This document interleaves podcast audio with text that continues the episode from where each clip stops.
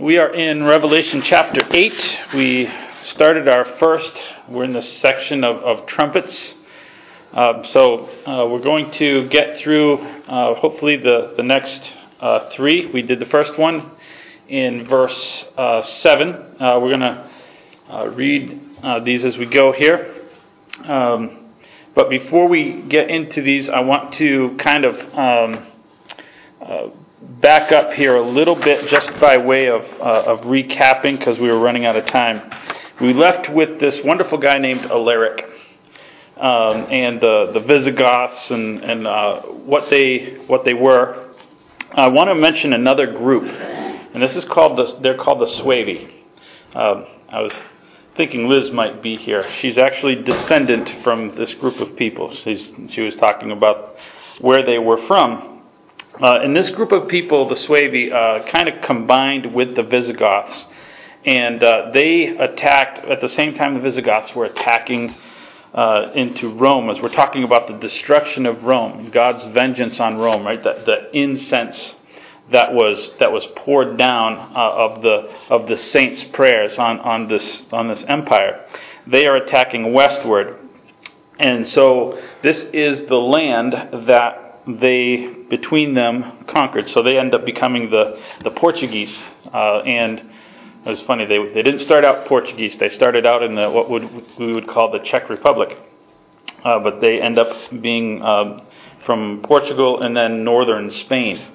So, um, and, and we talked about throughout these, we noticed this idea of a third and there's four of them, and you can't have four thirds, right? So, so they're, they're not all talking about a third of the same thing.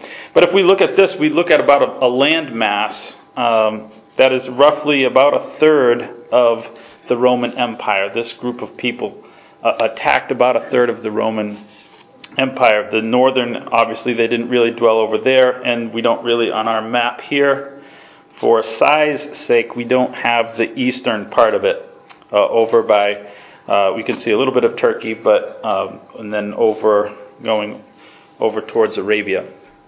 So, um, so that's just kind of uh, wrapping them up before we get to this this next one here.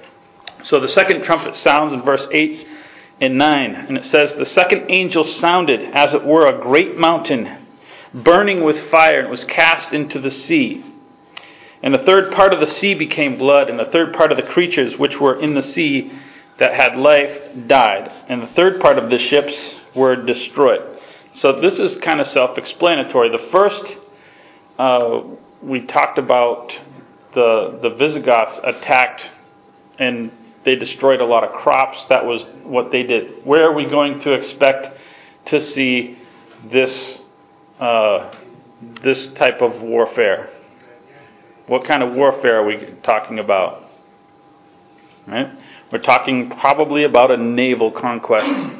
What is interesting, um, we have the idea of a mountain. What is the idea of a mountain?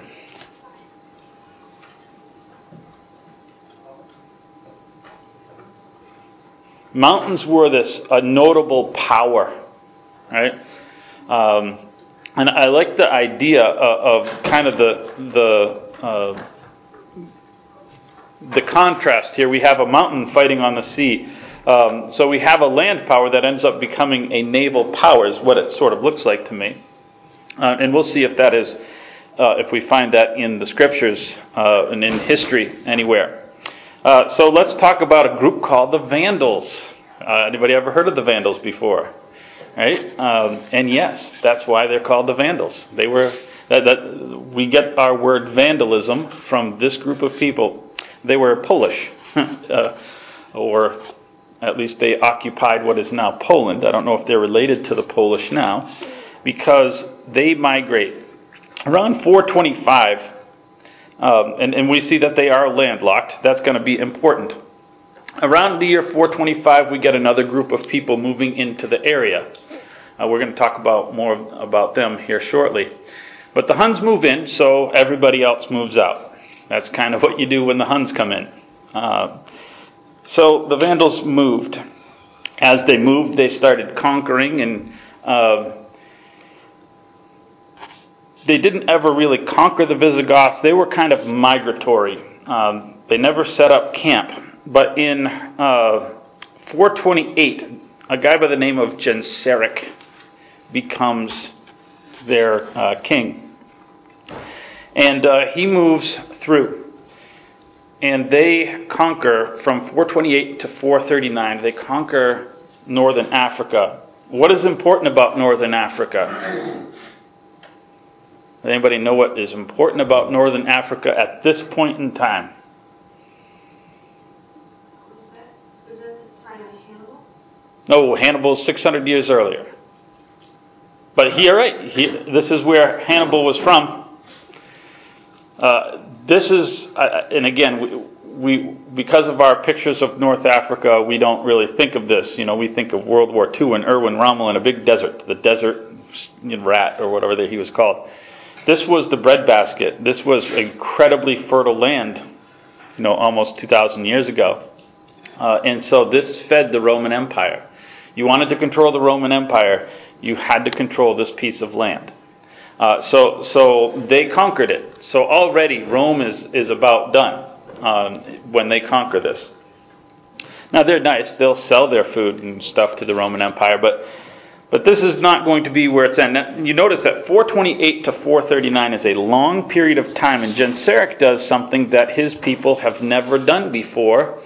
He builds a navy, um, and so and so we see this picture um, coming true. This this once landlocked power up in Poland that is now migrated all the way down to Africa, and they're building a navy.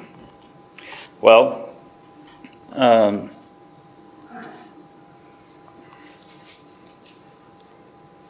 in 440 and 441, that navy takes action. They begin their northern assault on the Roman Empire. They uh, take Sicily. Um, they um, Malta, the Lusania coast, which is the heel of Italy. And they are not done. In 442 to 443, they attack north and west, and uh, they end up controlling all of the islands, certainly, of, of this area of the Mediterranean, and they attack some coastal places too. And then uh, in 455, they hit Rome. They sack Rome uh, for 14 days, where the the Visigoths had done it for three to six. Now, in sacking Rome, what advantage do they have? How did they come in? They came in from the sea. So they have the ability to transport a whole lot more stuff than a bunch of people who've come in on foot. And they stripped it bare. And because we're talking about the Vandals, they did what hasn't been done before. Alaric, at least, was um, he was respectful of certain things in churches and shrines. This guy is uh, Genseric is not respectful of anything. He just kind of destroys what he can't take. Uh, and so, so we have this word vandalism from him. Um, but I want to talk a little bit about Cape Bon because um, we've talked about some of this. Uh, the picture here, uh, the, this fire was thrown into the sea, um, and, and by the way, after after this attack here on Rome, he turns back and he goes back to all of these islands which he's already destroyed, and he plunders them again on his way back down. Uh, so there is a lot of um, a lot of attacking going on. Spain, a place called Liguria, Tuscany, Campania, Lusania, Bruttium, Apulia, and you, Venice, just everywhere. He's up and down Italy and, and throughout these through these islands. When he is done, the Roman Empire is called the Kingdom of Italy. I've mentioned that before, but he's kind of the one that does it uh, because they don't have their they, they can't sustain the massive amount. They don't have naval authority uh, Rome has had naval authority in the Mediterranean for centuries, and they don't have this this uh, this great farming community under their control. So it is uh, in its last days when he's done in the 460s. So uh, I did want to mention though this one thing here. Um, see, to try to get rid of them, uh, the Western Empire was having struggles with their own navy. So the Eastern Empire, which is going to last for a long time, sends over a navy, and they kind of blockade him at that tip. Uh, it's in Tunisia, right there, kind of where the, that big arrow goes up from towards Rome. Uh, they blockade him in, and they they they say you're going to have to surrender. And he was considering surrendering. He says, "Give me five days to to think about it." So they said, "Okay," which was their mistake. They should have annihilated him there, and we wouldn't be having this story. However, they gave him five days, and I want to read to you what he does with those five days. And we're kind of picking it up in the middle. So he was considering uh, as we talk about this, he was considering surrender. And says, Now during this short interval, the wind became favorable to the plans of Genseric. He uh, manned his largest ships of war with the bravest of the Moors, those are Spanish, and Vandals, and they uh, and behind them they towed large barks, which are big flat barges basically, filled with combustible material. In the obscurity of night, three destructive vessels uh, were launched against the unguarded and unsuspecting fleet of the Romans, who were awakened by the sense of their instant danger. Their close and crowded order assisted the progress of the fire, which was communicated with rapid and irresistible violence. The noise of the wind, the crackling of the flames, and the cries of the soldiers uh, and sailors who could neither command or obey increased the horror of the nocturnal tumult.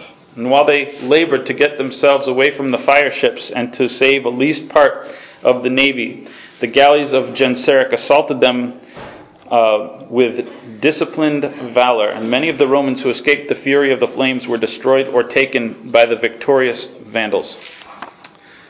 That is, to me, a picture of a, a mountain thrown into the sea, this burning mountain. Uh, he invented, at least in the Western Hemisphere, the use of fire ships. Right? That's not been done before. It's alleged to have been done in China once, um, but it's not been done in the Western Hemisphere.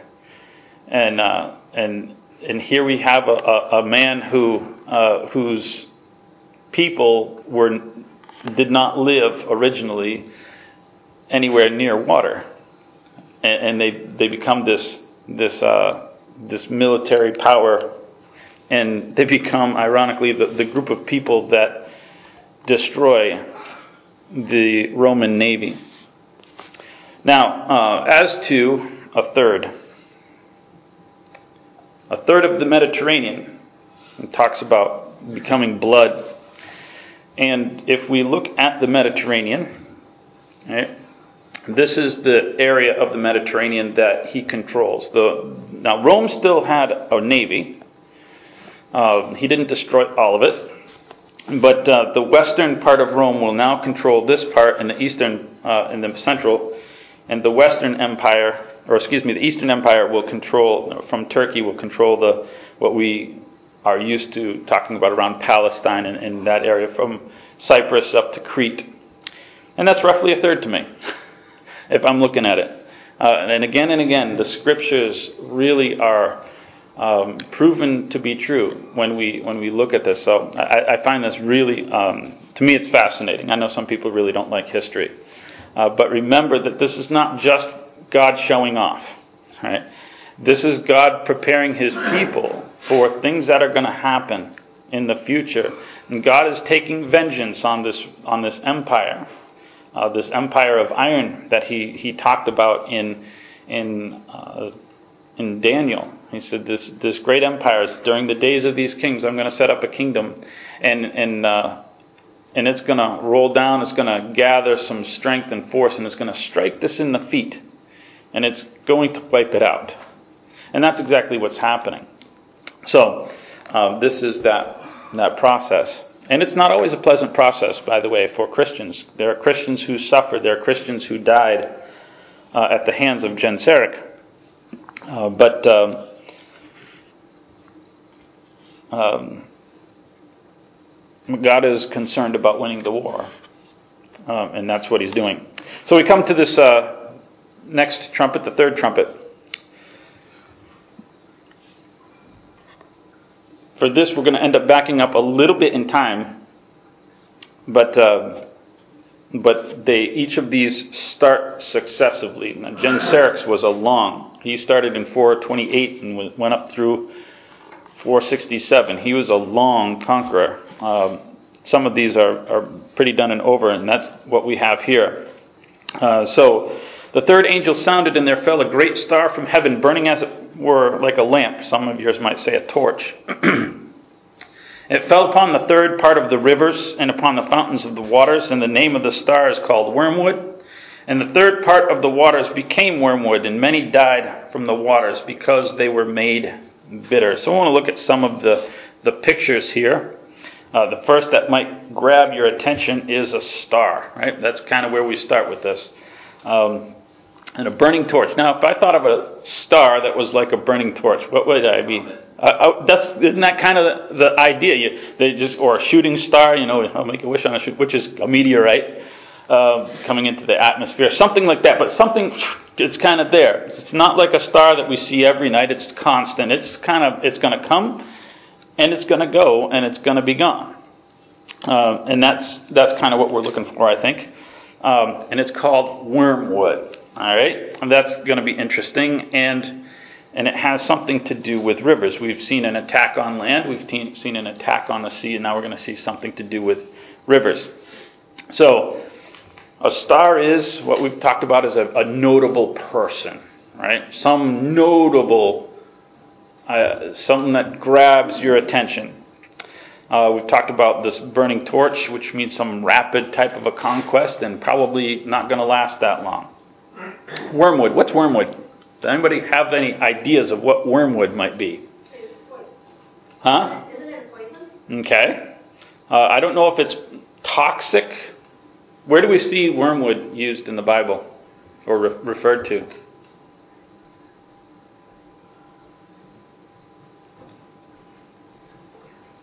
Okay. Thinking of the rivers. Okay. Wormwood is real, it's like a worm that goes under the bark of a tree. Okay. Kill the tree. Okay. Uh, it's always so. Um, it's ironic that that Moses threw wormwood into the waters of Meribah to make them drinkable because it's considered a bitter. It's what makes water bitter. Uh, Jeremiah uses the, the reference to drinking uh, wormwood uh, or waters of wormwood. Uh, I have no idea what it is, uh, but it's it's a reference to Jeremiah uses it both in his in the book of Jeremiah and in the book of Lamentations to refer to the the suffering, uh, the bitter suffering of, of the fall of Jerusalem. Uh, so so we're going to see something, some type of suffering, uh, significant suffering, I think, uh, and. I think the rivers, I think we're going to be looking at, again, this tactic, the, the, the way we, we've seen a guy on land, we've seen a guy on the sea, and I want to look at a notable person. So let's, let's go back to the Huns. Yes, this is the Huns. These are Hun skulls. That, is that not weird? They, they were described as being looking like an animal uh, that walked upright. And what they did with their kids when they were born is they bound like like the Chinese would bind their feet. Okay, the Huns were Chinese originally. Um, as they uh, about the time that John writes this in 100 AD, the Huns have have lost a, a war against uh, China. They're from like Mongolia, and so they start migrating very slowly across Europe, and they would every generation or so, they would kind of stop and farm, and then they would move and conquest a little and stop and farm. And as they go, they're gathering people. So they're not really a purebred people at all. They're, they're just this mix of people who kind of like to go and travel and conquer and then settle down. And so we, we talked about how they kind of moved into the area around Ukraine and settled down there. And they're mixing in, and, and, there's Tartars and stuff like that. We've probably, Katie and I have probably seen descendants uh, in the marketplace, kind of the Asian-looking ones. Those are those are probably related to the Huns. Um, and so the Chinese we know for binding the feet, right? Keep the feet small, which really did nothing but disfigure their feet. Well, they did that with skulls too. Some of these people, they would bind their kids' skulls, and it would make them really tall. Um, and so that's kind of gross, but you kind of have a picture. So uh, let's look at the Huns. Well, if I was thinking of a star and a prominent person, who would I think of? I was just back to the skull. I was kind of curious if that sounds like they would have been brain damaged. Um, well, Attila the Hun, I gave it away, was a very intelligent person. Um, so we're going to talk about this notable star. Uh, Attila the Hun comes on the scene in uh, uh, around 440. And we're going to see where he attacks. Um, uh, he attacks a place called Castra Constantia. Uh, and that is about um, what, a few miles north of Budapest. Anybody know what country Budapest is in? Hungary. Hungary. Now, interesting. Now, the Hungarians today are not related to the Huns. Uh, they existed before. They were just controlled there by the Huns. Um, so they get their name, Hungaria, as Europe writes the writes their history for them. That's called, the, you know, that's the place where the Huns are from, but they're not related. Um, and after this, he's going. He really wants to attack Constantinople. He never was successful, and so look at where he's attacking. If you can see that.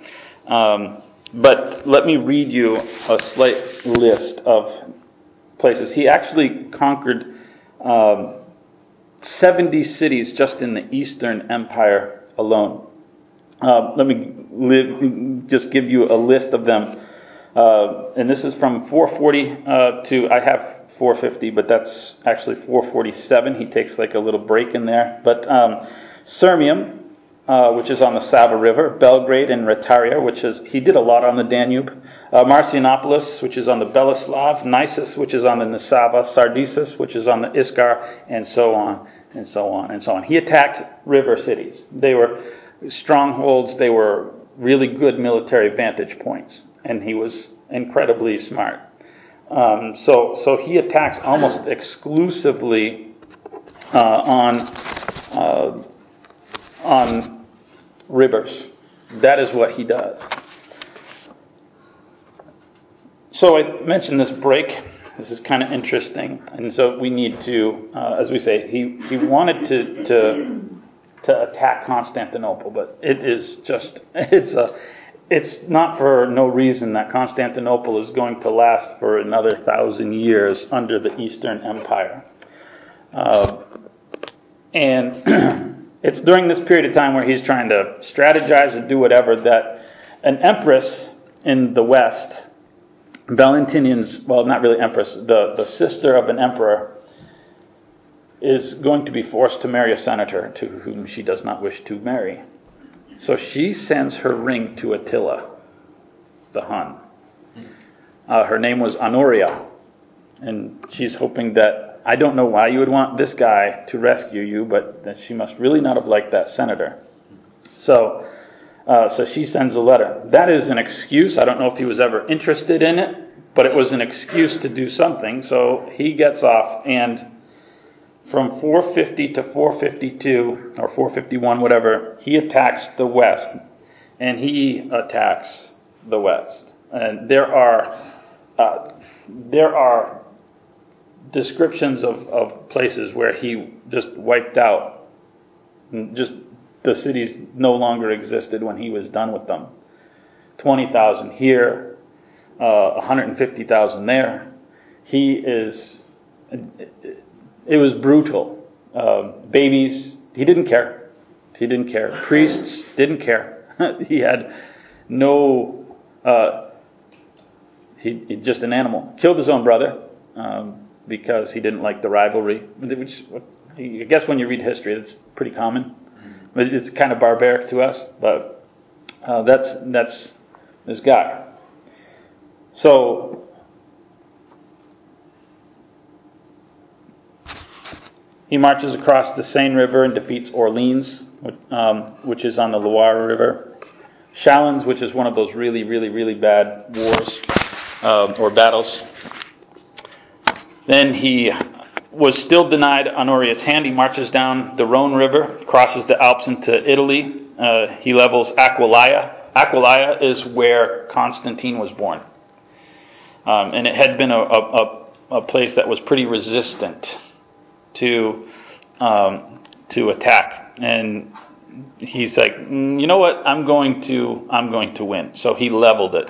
This is one of the places that he did not leave in existence. That's on the Natisa River. Altinum, which is on the Disi River. I'm pronouncing these completely wrong. I understand that. So I'm murdering Italian here. Um, Altinum uh, said Concordia, Padua, and Vicenza, which is on the Bacchiglione. Uh, Verona, Bergamo, Milan. Hey, this one I know uh, Pavia, Turin, and Modena. Now, Modena is interesting because that's the southernmost red dot. And he's moving south towards Rome. And we've seen this guy before. Emperor Leo came out and bribed um, the first guy, and I'm drawing a blank. Um, but uh, he comes out and negotiates a marriage. And now, the, Honoria never married him, but he negotiates the marriage. Okay, we'll, we'll set this up. And he leaves, and that's in 452. Uh, in, in the meantime, he's marrying another woman. Uh, he had lots of wives, uh, and he dies uh, the night of his marriage to this other woman of a nosebleed, which is really weird. So it, it makes you wonder. It makes you wonder. Um, so that is um, that's the end. And the Huns, his two sons die fairly quickly after, and the Huns disappear. No one knows where they went. They had no structure in terms of government. They were never, they were kind of farmers or they were attackers, but they never really set up government. And so they disappear. And there's arguments about were they Hungarians, were they weren't. They weren't uh, because the Hung- Hungarians show too many language things that were prior to. There's too many things about their culture that is still Scandinavian. And that's the picture of a comet. So interesting, so fascinating. Um, and what about a third?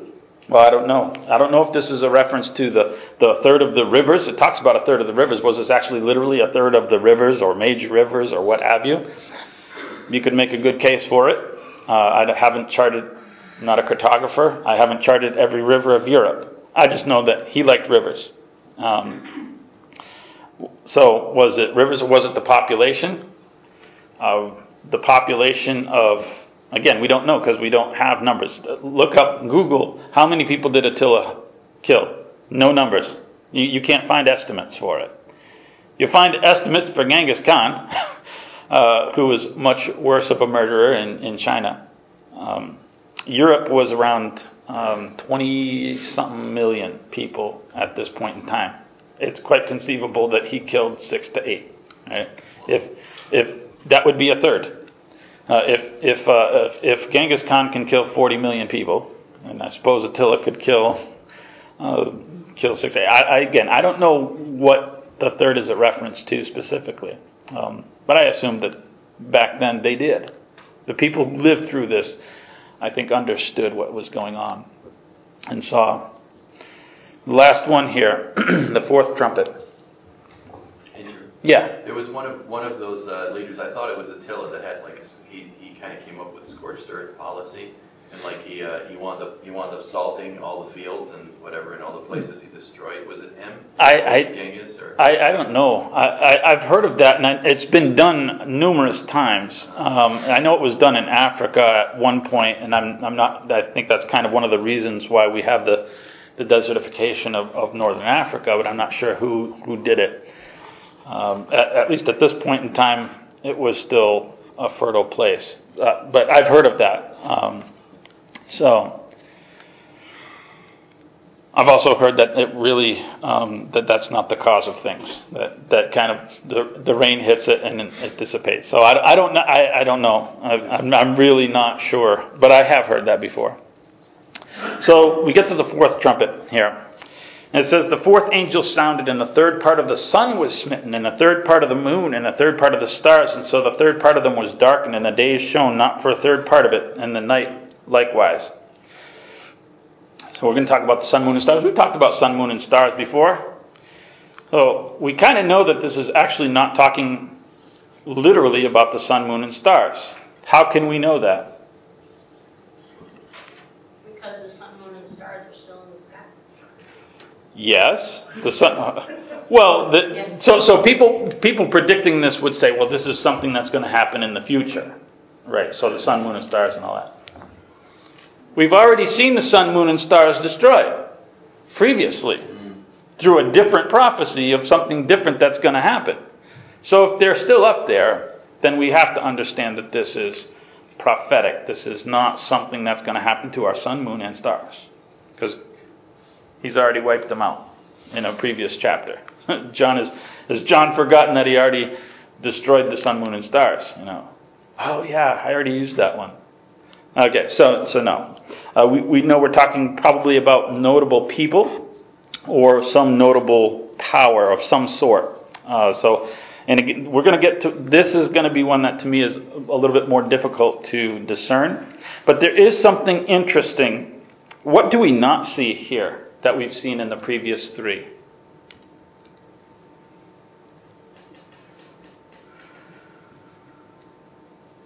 Previously, they fell down to the earth, right? This one. they- Well, I'm not talking about the sun, moon, and stars. I'm just talking about in the passage, there's something notably missing. You notice there's not a lot of destruction. There's no references to blood, and there's no there's no references to brutality, really, in- terms of, of on the masses of people. And this is going to be different. This one is going to be different in that regards. We're going to talk about the day and night and what that means for them to be darkened which is an important element. There's not really a lot of elements in this one, There's not nearly so many moving parts. Um, so this is our map. This is where the Huns, we just kind of pick it up where we were before the Huns disappear. Uh, and we, we need to look at um, uh, this transition. He's dead, and it's obvious from the beginning of his death, from that moment, that this thing is going to fall apart. And so it breaks up into all these different groups of people. We're going to talk about two, the, these groups called the Sciri and the Heruli. Um, he had two, uh, Attila had two advisors General Orestes, who was Roman, actually, and Edecon, who was, he was from the Sciri tribe.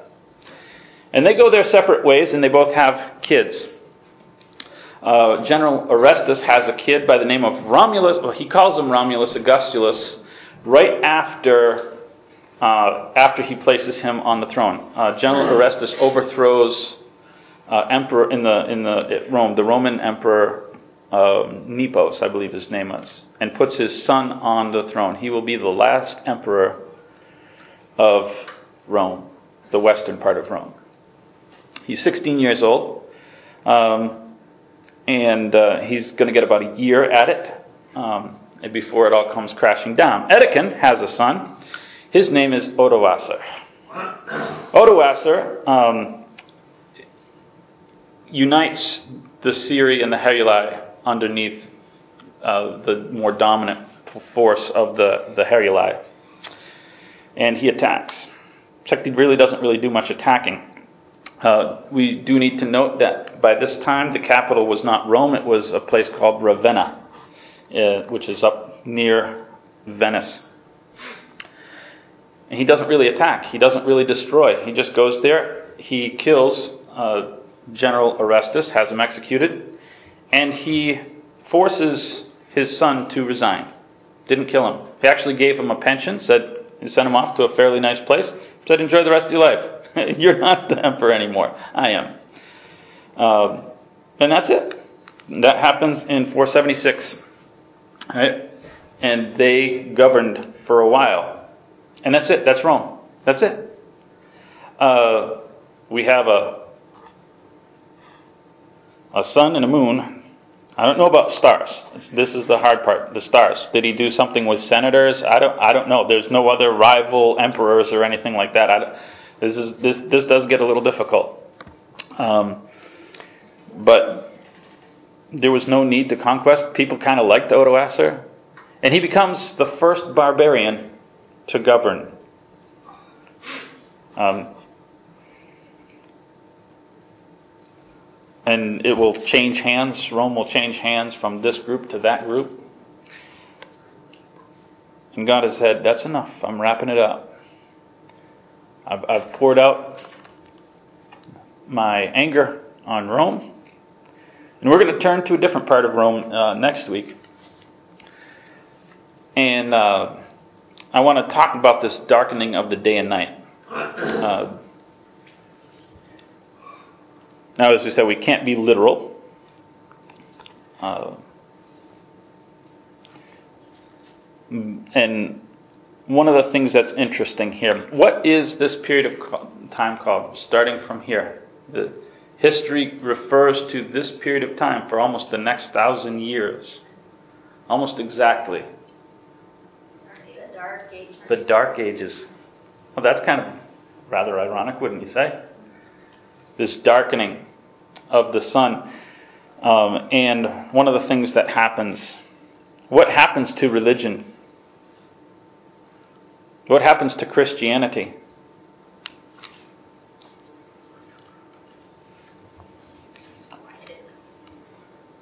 Well, it's quiet. Not nearly so much persecution, at least in the short term. I mean, they kind of persecute each other, the different rivals for, for what we'd call the orthodoxy. Uh, we're a few years away from Arian, Arianism is going to be wiped out uh, as, as the kings who will start to, to govern will no longer be Arian. We've talked about that. Uh, that's one of the transitions with the end of the Roman Empire, it, or at least the Western Roman Empire, is Arians aren't going to control the throne. So they're going to be um, removed. But you get there's a lot of things that are going on in religion, uh, and these are things which darken the sky, if you will, that darkened Christianity. And again, I don't know that this is what this is referencing, but it's interesting. Uh,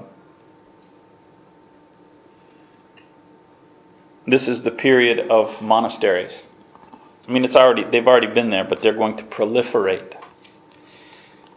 self abuse. Remember, Paul talks about that. Things that are considered like smart religion, debasing the body. They whip their body. That's where this all starts in this, this time period. We have fake miracles and this apostle's bones and this guy's finger and this guy's what and the nails of this cross and this and that and, and the fake miracles. That's obscuring Christianity is not what it was designed to be. We have councils.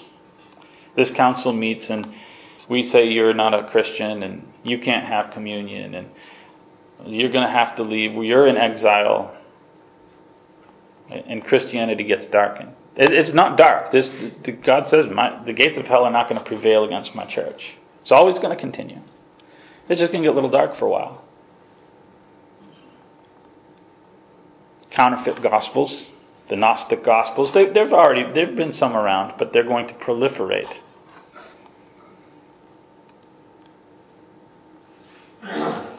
In our view, we look at this kind of as a sad time, maybe as a positive, at least that, that formal persecutions are ended. But we tend to look at any negative experiences as, as bad, don't we? Like, this is bad. Um, then God told us to pray. What uh, what one thing did God ask us to pray for in reference to our, our leaders? He said, Pray for your leaders so that what? So you can worship in peace. Mm. Right? He didn't say, Pray for them to make good laws. that are really spiritual, or he, he didn't say any of that. He just said so that you can worship in peace. God is not really concerned with the, the administration. I mean, I, I'm sure there are certain things that he would like and whatnot, but um, and yet in peace, as we see here, sometimes things go the wrong way. We get comfortable in our prosperity. And, and God says, I'm going to have to take it away now. You, you've had a little too much prosperity, and you've got where, where it becomes kind of it's the prosperity doesn't become about worshiping in peace. It doesn't become about your your faith anymore. It becomes about maintaining the prosperity. And God says, "Okay, well, we've gotten a little bit off the beaten path, and I'm going to have to take it away from you now. And I'll give it to a group of people that will like it." And uh, and that is the advantage of the dark period. What is the advantage of dark period? Because I, I do think we are kind of in a not a dark ages like they had, as we close here. But what is the one advantage of being in a dark period? I was thinking of what you had said a couple days ago, we were talking about this, um, in communism in China, whatever the Communist Party says, you believe the opposite. Yeah. So in a way that, like, in a dark period, you might have people that are, you know, your leadership is really trying to deceive you, but you actually, okay, because they said that, I'm going to go to the. Okay, so that's that's one thing. It it attracts kind of a almost a rebellion to and want to do good. But light, shines brighter in darkness. It does, uh, and that is an opportunity. The people who remain are faithful, and so as we possibly enter a period that is not quite as bright as, as we would like, it's an opportunity to shine brighter. We're going to conclude there.